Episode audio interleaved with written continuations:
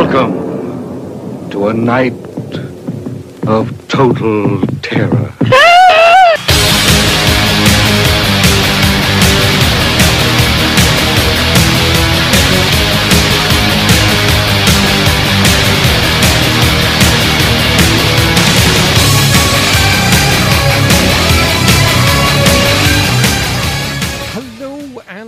Welcome to the Undead Wookiee podcast, episode 17 John Carpenter's The Fog from 1980.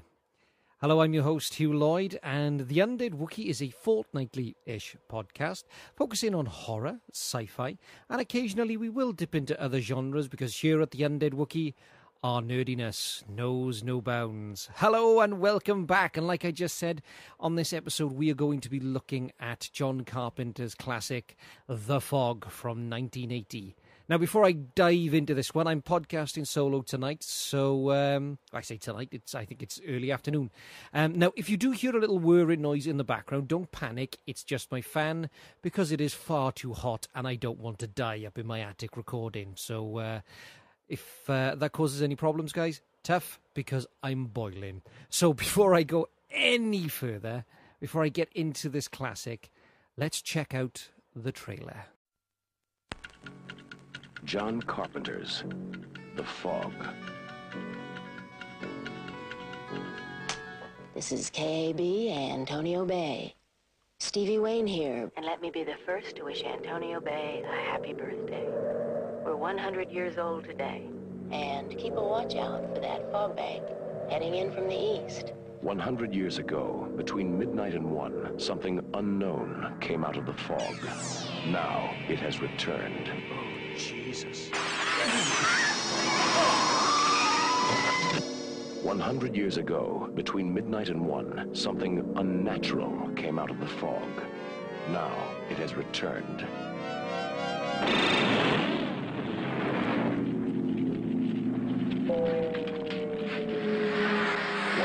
Years ago, between midnight and one, something evil came out of the fog. Now it has returned. Who's there? The fog. Antonio Bay has a curse on it. We're all cursed. There's, there's no water getting here, but something awful cold, Pin. I think I'll go to Vancouver now.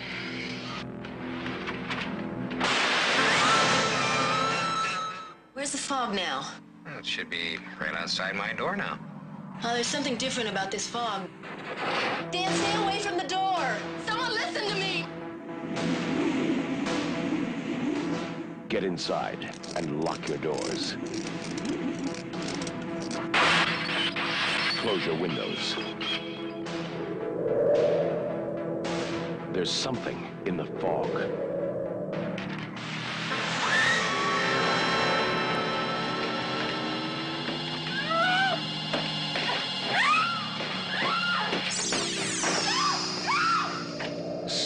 Away from the fog.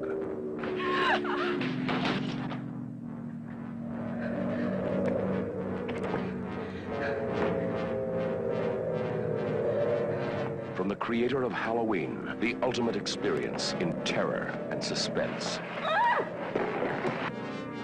John Carpenter's The Fog, starring Adrienne Barbeau, Jamie Lee Curtis, John Houseman, Janet Leigh as Kathy Williams, and Hal Holbrook as Father Malone.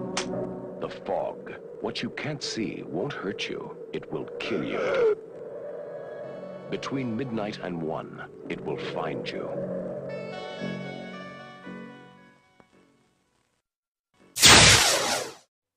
I've been looking forward to doing this episode for a very long time because I love this film. I think it is a superb film. Um, of course, so let's have a little look at the numbers. So, John Carpenter's The Fog was released in 1980. It was directed by John Carpenter. It was written by John Carpenter and Debra Hill. It stars Adrienne Barbeau as Stevie Wayne, Jamie Lee Curtis as Elizabeth Solley, uh, Janet Leigh as uh, Kathy Williams, uh, John Houseman as Mr. Matchin, Tom Atkins as Nick Castle, uh, James Canning as Dick Baxter, Charles Cyphers as Dan O'Bannon, Nancy Loomis as Sandy Fadel, uh, Ty Mitchell as Andy Wayne, Hal Holbrook as Father Malone, John F. Goff as Al Williams, George Buckflower as Tommy Wallace, Darwin Joston as Dr. Phibes, and Rob Bottin as Blake. And of course, John Carpenter pops up as Bennett in uh, an uncredited role, which oddly enough, I think is his last speaking role that he ever appeared in because he hated himself uh, in the role and he thought he did such a bad job. It's only a brief scene right at the beginning, but he didn't like it. So we have uh, with the fog one of John Carpenter's, I think, one of his one of his best scores. I think it is a superb score. Um, it is a fantastic soundtrack to this film. Uh, like I said, it was released in uh, February the 1st, 1980. It has a running time of 89 minutes, um, and it cost approximately a million dollars to make, but it grossed 21.3 million. A very, very successful haul there of 1 million. Now, The Fog is one of my all time favourite films. And for me, John Carpenter is a is a very inf- important filmmaker. He's um, had a massive influence on me throughout um, throughout my life, and his films have always always resonated with me. Um, even some of his sort of his lesser stuff, um, but I think that he is. Um, I think he's a very important filmmaker, and I think his films are very important. I mean, yes, some of his latest, his late, you know, sort of um, his re- more recent Im- output, um, I don't think is of the same kind of quality. But um, the majority of his films had had an incredible impact upon me, um, and this this for me is one of my favorite Carpenter films.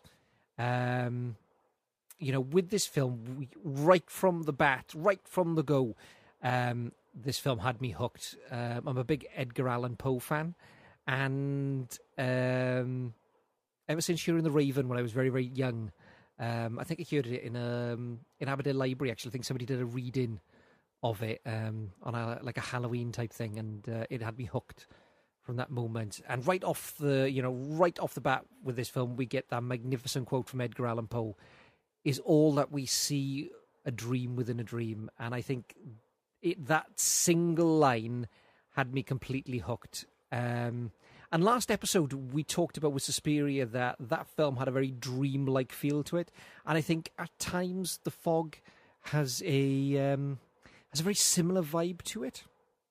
Um, it has that sort of dreamlike quality to it, um, and it is, of course, um, people say it's a ghost story, and yes, it is a ghost story fundamentally, but actually, I think it, it, it delves a little bit deeper than that. Um, and you know, you get that great, like I said, you get the great Edgar Allan Poe quote at the beginning, and then we have the opening John uh, Houseman monologue, um, and he delivers it. I think it's it's it's delivered with perfect inflection.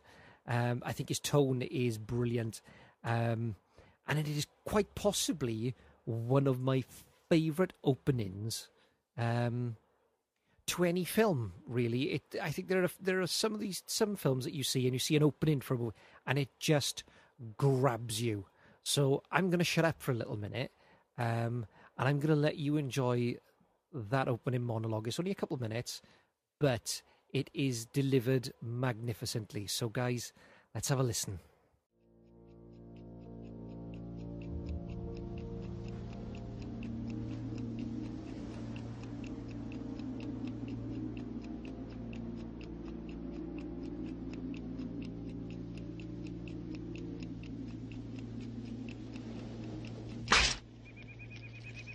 Eleven fifty-five, almost midnight. Enough time for one more story. One more story before twelve.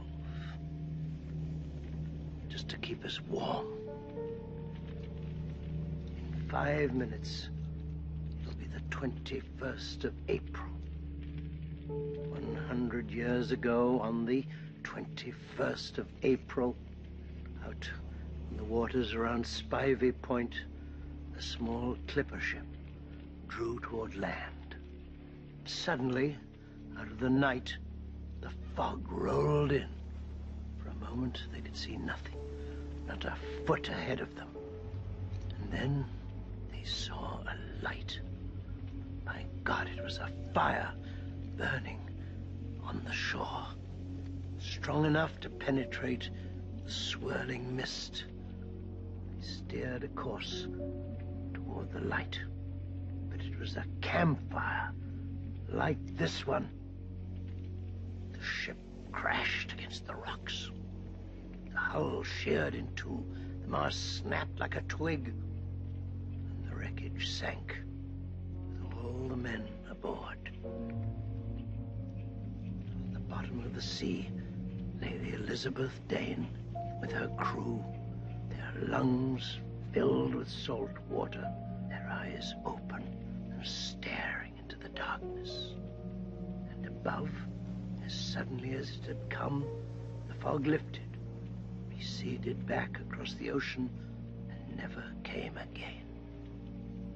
But it is told by the fishermen and their fathers and grandfathers that when the fog returns to Antonio Bay, the men the bottom of the sea, out in the water by Spivey Point, will rise up and search for the campfire that led them to their dark and icy death. Twelve o'clock, the 21st of April.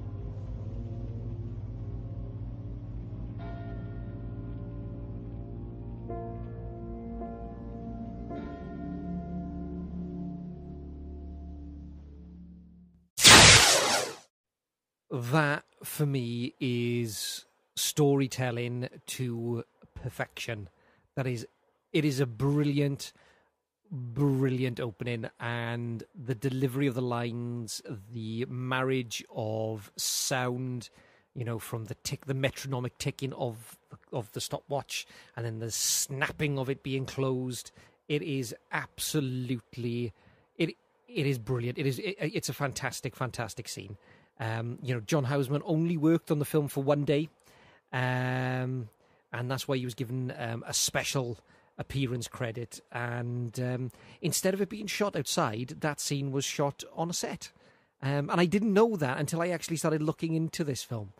Um, and this is something that I found that the more I've watched this film, the more I've read about it, the more I did my research, the more actually I've come to appreciate it.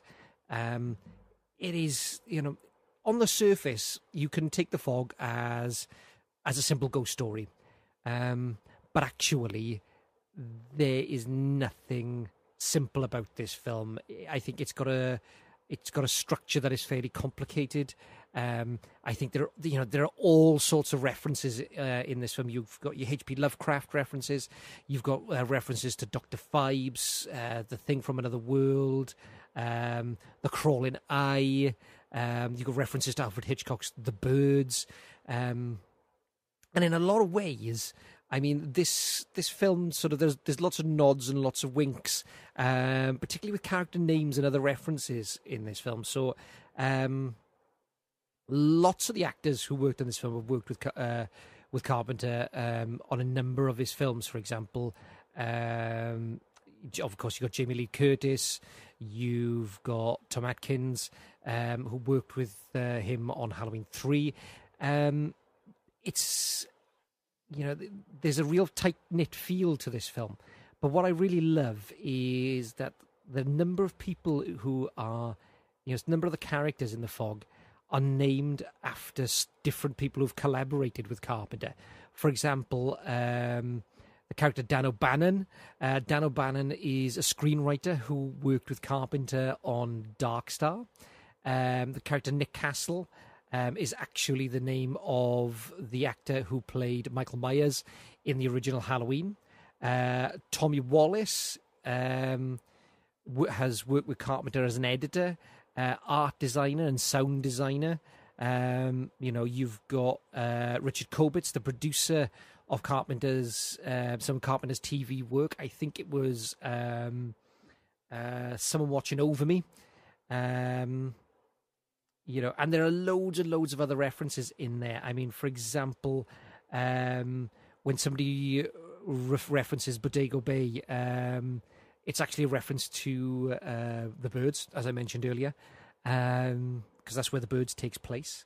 Uh, you get the radio report that mentions Arkham Reef, and the town's coroner um, is actually called Doctor Phibes, which, of course, we know is that um, great, great Vincent Price character.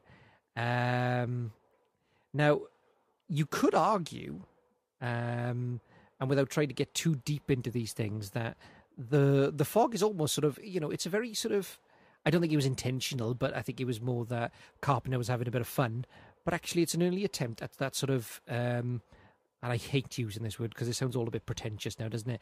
That sort of meta filmmaking, that sort of wink, wink, uh, you know, nudge to the screen, very similar to what they did in the Scream movies. Um, but for me, I just think that Carpenter was having a bit of fun with this. Um, you know, Carpenter said, um, and I think he was talking with Debra Hill uh, when they were recording the uh, DVD commentary, actually, that they got the um, they were inspired after they made a visit to Stonehenge. Uh, while they were promoting um, assault on precinct 13 and they were they said they were there they were at the site they were at the henge and late in the sort of afternoon they saw the fog um, quite eerily in the distance um, I think that's fantastic, isn't it? Because we've all looked at the fog and we've all been out in those sort of those cold mornings and things, and we've seen how thick the fog is, and you always think, hmm, what's lurk? What what could be lurking for us out there? You know, it is. Um, it, this film, I think, is a great film for characters, and there's a there's, a there's a lot of characters in it. There are a lot of characters in this film, um, which actually, when you look at it, um, one of the sort of one of the main characters in this besides um, you know Jamie Lee Curtis and Adrienne Barbeau and, and Tom Atkins, um, you know the I think the principal character in this film is is the fog itself, um, the way in which that it moves, um, the way it is that sort of the manifestation of evil. It's it, the way in which that it is able to just it's unstoppable, isn't it? It's always there. You never know which way it's going to be. You can't really escape it. It's always there, and um, I think uh, there's a guy called uh, David Demos, and he wrote, um, or it might be Demos. I'm going to say Demos, um, and he wrote in, um, in an article in January, I think it's 2011, about the fog and he describes it as an anthropomorphic personification of the abject, abstract concept of evil. Um, which, when you think about it that way, and when you look at like Carpenter's other films, it's a theme that runs through a number of his films. That idea that you can't really see evil.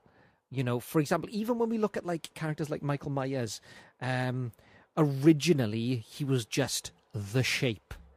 Um, you know, when you look at uh, the Prince of you know Prince of Darkness, when you look at that film, you know the you know the evil in that film is sort of this unquantifiable entity. And I mean, okay, even in and I'm going to bring it up, and people are probably going to go, "Oh, really?" But actually, Ghost of Mars.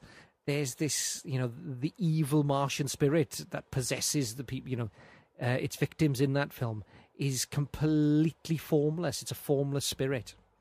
Um, now, on the film, the on the DVD commentary, um, Debra Hill talks about they created, you know, they, they talked about the different ways in which they created the fog and they used uh, dry ice and fog machines.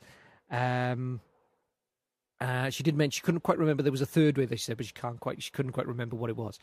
But you look at the way it's moved, and there's a brilliant scene actually um, where the fog starts surrounding Tom Atkins' car. But what they did was because they couldn't quite get the the fog to move the way they wanted to. I mean, they shot it in reverse, um, and when you look at it very closely, it does it, it, does give the fog this this ethereal feel to it. It does give it this real sort of a menacing quality to it.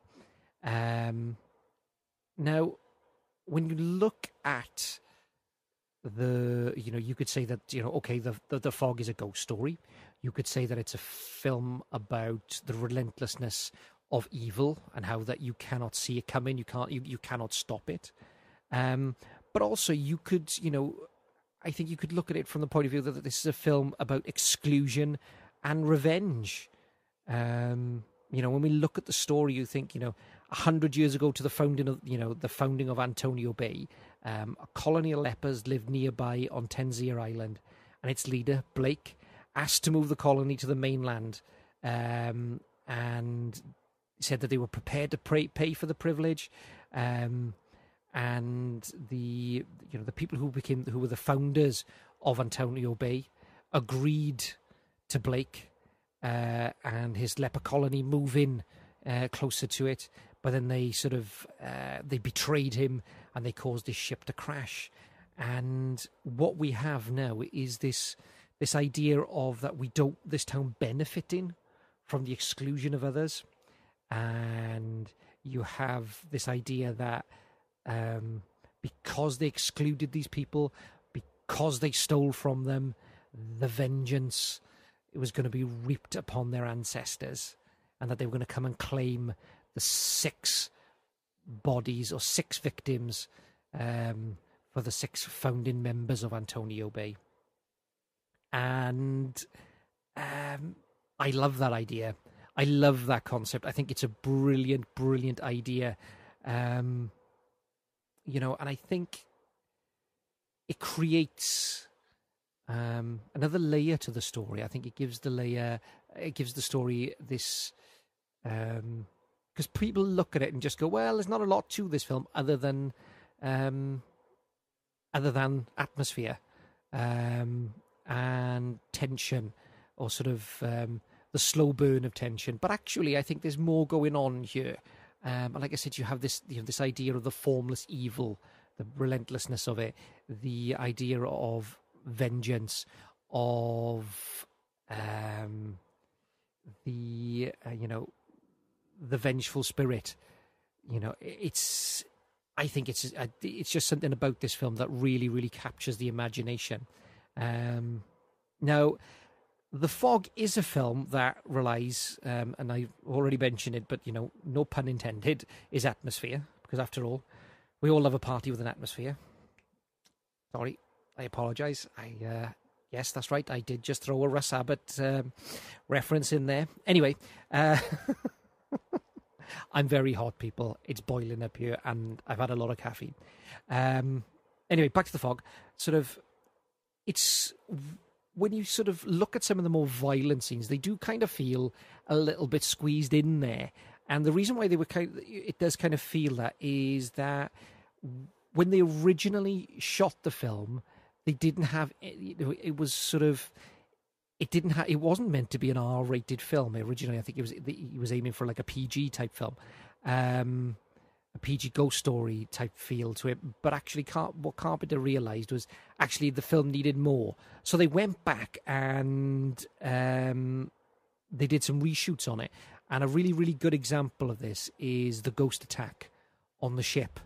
Um, because originally you didn't see any of the ghosts. Um, but obviously, in the final film that we see here, you see the ghosts, and they are, you know, uh, there's the, you know, there's the stabbing in the eye, there's the hooks, and you can see those, um, and, and you can see the spectral figures there.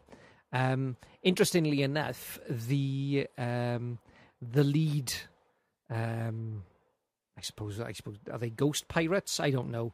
Um, the lead, the the vengeful Captain Blake um, is played by makeup effects guru Rob Bottin. Um, of course, famous for his effects that he did on John Carpenter's The Thing.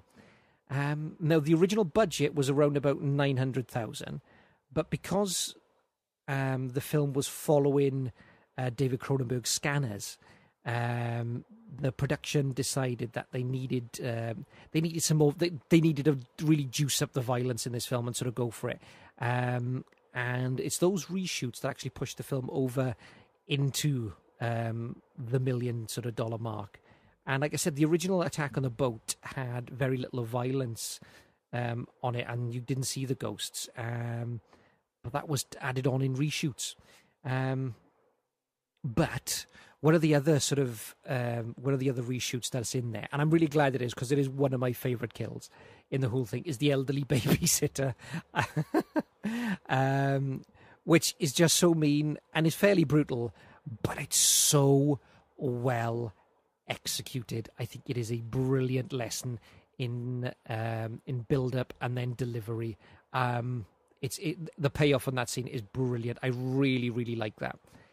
Um, the other thing that really really stands out for me is the work that Dean Cundey, um, the cinematographer, did in this film. I think it is absolutely brilliant.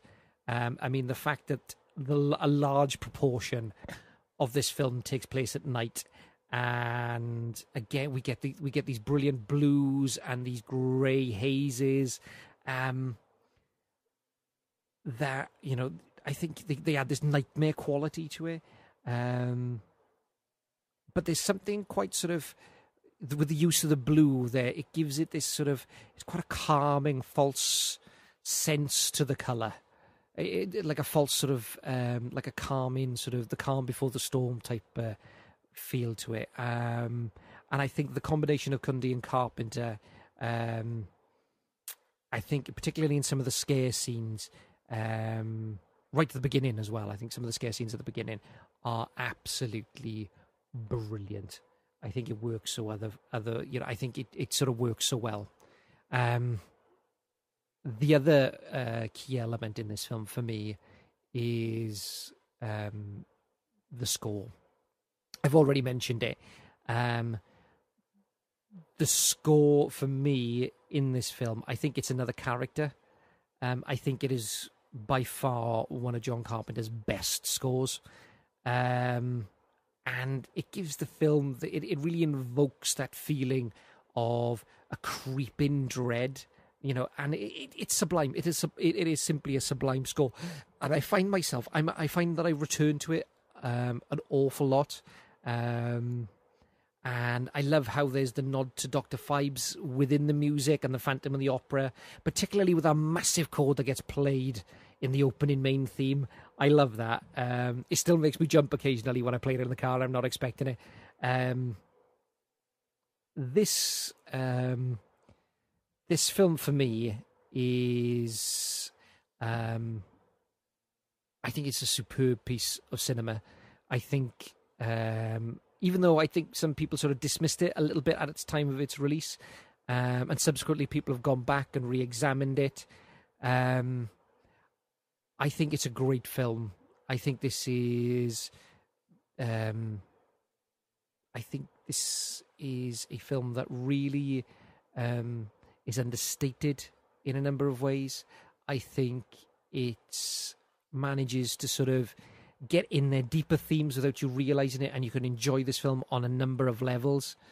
Um, I think, I, you know, I described the, you know, the, the score to this as sublimely chilling, and I think as a film, um, The Fog is, um, it has this ethereal and immensely chilling feel to it, and I absolutely love this film. I think it is a superb, superb film. Um, now I could probably go on and talk a lot longer on this, but I've sort of uh, I'm very, very conscious that you're just listening to me, so I'm going to kind of round this up now. And like I said, I love this film. It is a superb film. Um, I think there is something there for everybody. Um, I think it's the type of film that you can show to people who are not massive horror fans. Um, but equally, I think horror fans can appreciate it, and I think you can take take something away from it with multiple multiple viewings. Um, I love it. It's a brilliant film. For me, this is a must own, and my overall score for this film is I'm going to give it a nine out of ten, and I think it's a must own. And now we come to what the Wookiee watched this week. And uh, this week, I've uh, I got a couple, three little gems for you to have a little uh, sort of ponder over. Um, and first up, I have got Maximum Overdrive from 1986. Let's check out the trailer.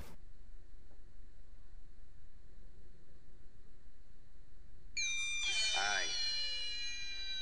My name is Stephen King. I've written several motion pictures, but I want to tell you about a movie called Maximum Overdrive, which is the first one I've directed. Wow.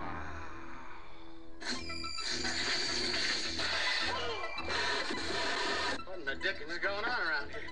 A lot of people have directed Stephen King novels and stories. And I finally decided if you want something done right, you ought to do it yourself. Who was driving it? I don't know. Curtis! It's coming after us! It was my first picture as a director, and you know something? I sort of enjoyed it. What is going on? I don't know. I just wanted someone to do Stephen King right. You want a war? You got one. I just want to get the hell out of here. So come and spend some time with me and my friends at the Dixie Boy. Spend some time in the dark. Please don't let us be in the dark. Help me. I'm gonna scare the hell out of you.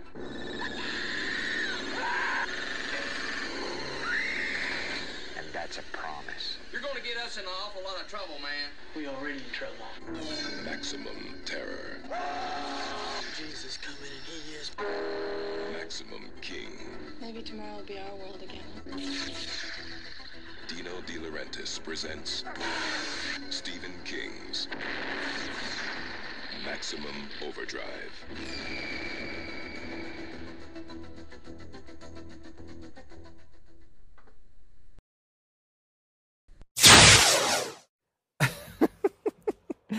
Oh, Maximum Overdrive. Um, yeah, I think I better start and come clean with this. Um, I have a confession to make. Um, I when I was younger, I had a um, I bought a VHS um, X rental uh, copy of this, and from about the age of about ten to about 14 i think i played the guts out of it and completely wore it out um this film is directed by stephen king it was written by stephen king um the soundtrack is by acdc um, who happen to be one of my favorite bands and it stars emilio estevez pat hingle uh, laura harrington uh, Yeardley Smith, who, of course, we all know as the voice of Lisa Simpson. Uh, it stars John Short, Ellen uh, McElduff, and J.C. Quinn. And the story is, well, it's a very, very simple one. Um, a comet passes by the Earth, causing machines to come alive and attack humans. um, it's pr- this is a crazy, crazy, crazy film, and a film that is Stephen King's only directing credit. Um, it's his only effort to date. And it's a film that King admits that he was coked out of his mind whilst making it. And it does show because it's a crazy film. Um, it's got some brilliant kills in it. Um, Death by Vending Machine is quite possibly my favourite. it's a brilliant scene. Uh, it's so ridiculous. Um, and the film just gets crazier and crazier as it goes along. And by the time that the um, the rocket launchers appear, um, the film has become completely unhinged, and it's a mess. um, the the soundtrack by ACDC is great and is always worth listening to. Um, the main evil truck with the green goblin face, uh, like big hood ornament type thing on the front, is very very cool looking. Um, and like I said, there are some great kills in this. Um, and some of the stunts in this where people are getting hit by things, it genuinely looks painful. um, I really like this film. It's really silly. It's really, really over the top. It's badly directed. It's badly written. Um, Emilio Estevez, um, he it's a good job he went on to do other things because he's so serious in this film. He is so serious. Um, he sort of pulls that sort of Michelle Rodriguez angry face throughout the entire thing.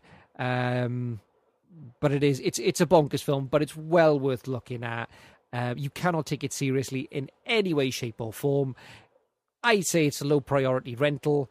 Um, I now own it on DVD, um, and I'd give it a five out of ten. Now, up next, another film from 1986. We have got Rawhead Rex. Let's check out the trailer.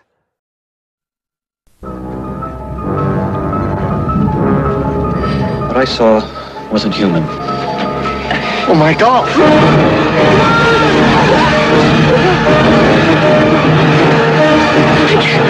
It was very tall. What's more, it saw me. This thing.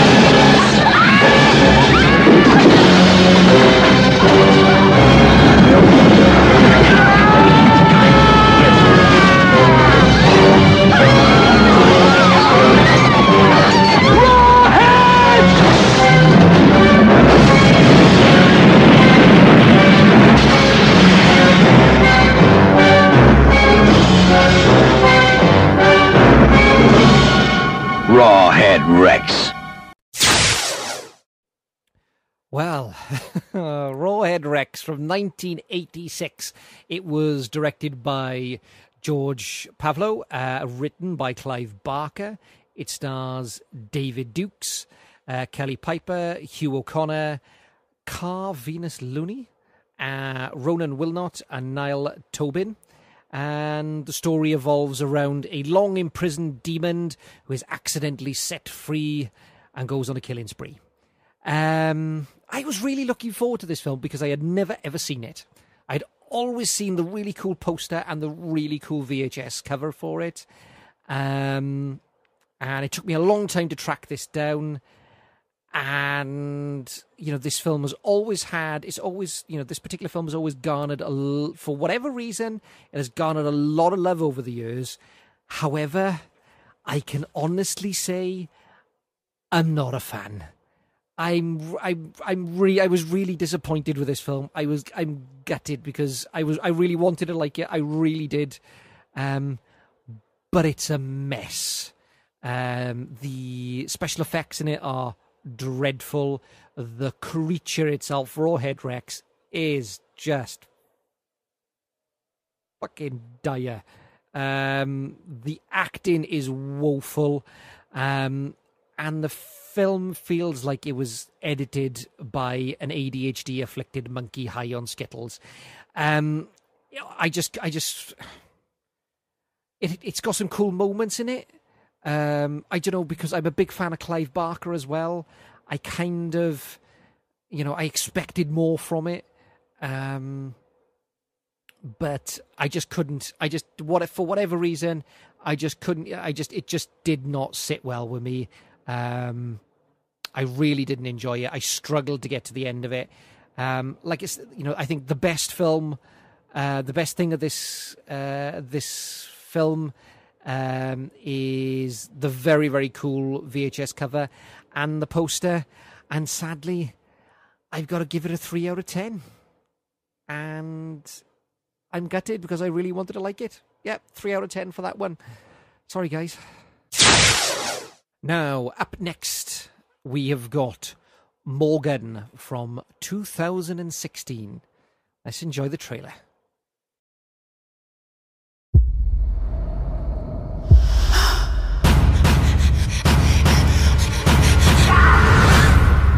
Amy! Don't go in there!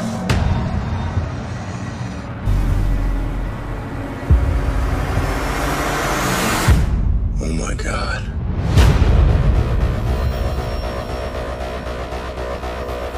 We're all very happy to have you here, Lee. I imagine that's not exactly true. Doctor, this is Lee Weathers from corporate. I'm just looking for some information about Morgan. Morgan was our third attempt, our little breakthrough. It's the next step in evolution. It's bioengineered with synthetic DNA. Within a month, walking and talking. Within six months, it exceeded our wildest expectations. I'd like to discuss the incident if that's okay. She had a tantrum. There was joy in her heart before we shoved her back in that box. You feeling a little sad, Morgan? Yes. Do you like it here? Yes. What do you like about it? I like my friends. Do you think they treat you like a friend? I mean, you think it's normal for friends to lock each other in cages? What would you do if I recommended that you should not be allowed to leave this room? What if I recommended that you be terminated? We should end this. Answer me! What would you do?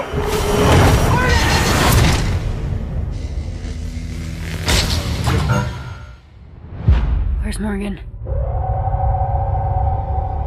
Initiating lockdown. What you don't understand is Ten. Morgan is still evolving. Nine. The people in this house are in danger. Eight. It needs to be terminated. Seven. Six. Don't be afraid. Five. Four. Three. Two. One. I'm starting to feel like myself.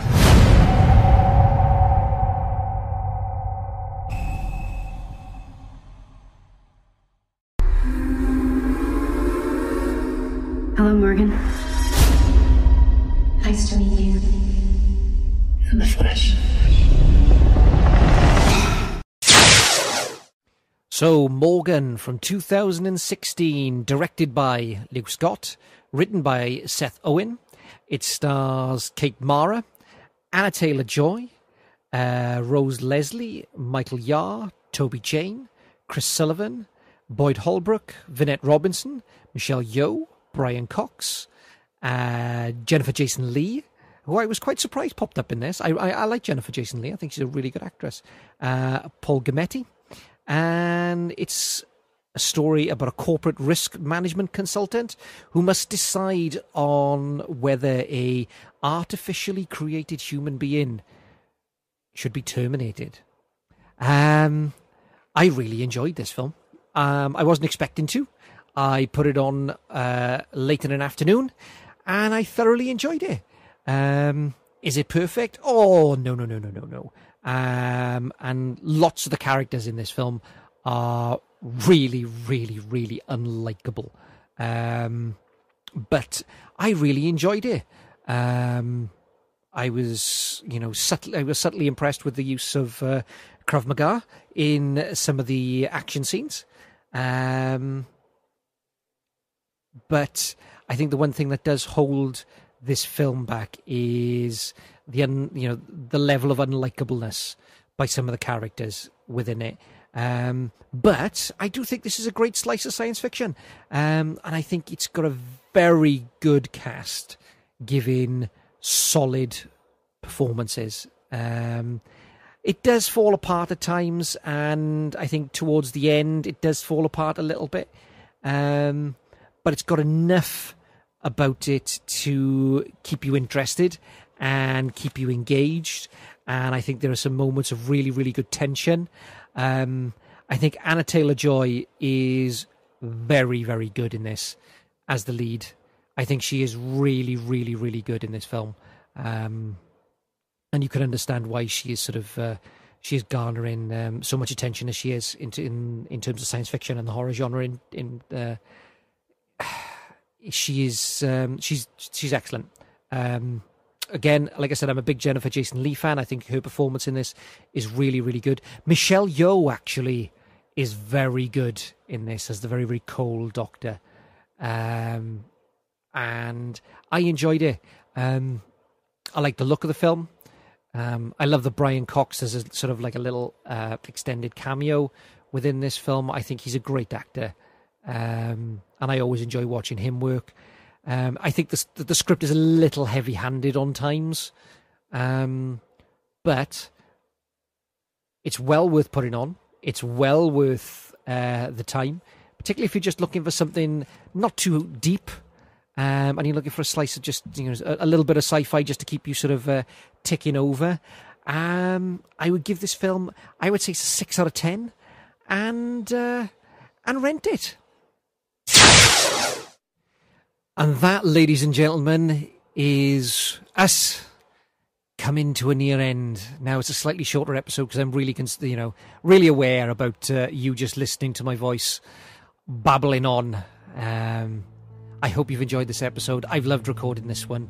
Um, but as always, I want to say a big, big thank you to everybody who's subscribed to the channel, to everybody who's listened to the shows, um, who's tweeted us, um, who's looked at the Facebook page. Remember, guys, you can make sure that you subscribe on the YouTube channel. You can follow me on Twitter at the Undead Wookiee. Um, I do every I do I I try and respond as much as I can, um, and it's always humbling by uh, the response that we get on Twitter. Um, I want to say a big, big shout out as always to my man Blake at Spivey Point. Um, this episode is dedicated to you, buddy. This is just this one's for you. Um, I want a big shout out to CJ, my man at VHS Revival, guys. Get yourself over to his blog; it's well worth a look. Um, as always, my glamorously gothy gal pals, CL Raven. Get yourself over onto their YouTube channel, their Twitter account, their Instagram. Buy their books.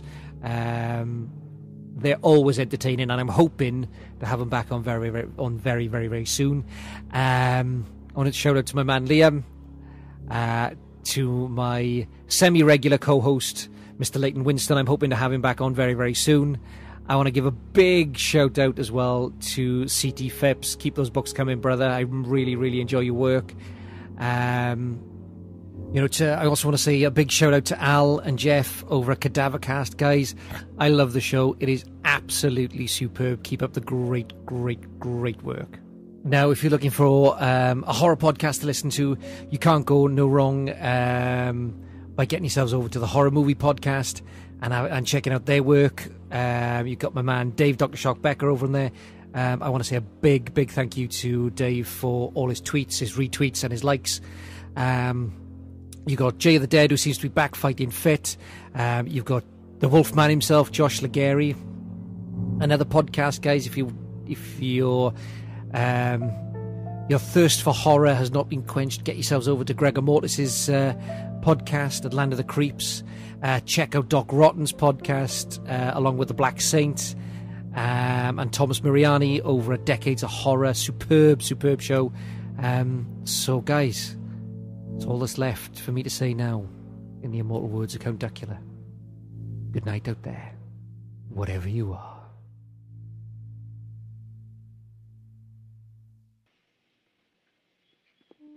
Andy, I want you to go to your room. I think I should stay. Right now. Right now. Yes. Right Go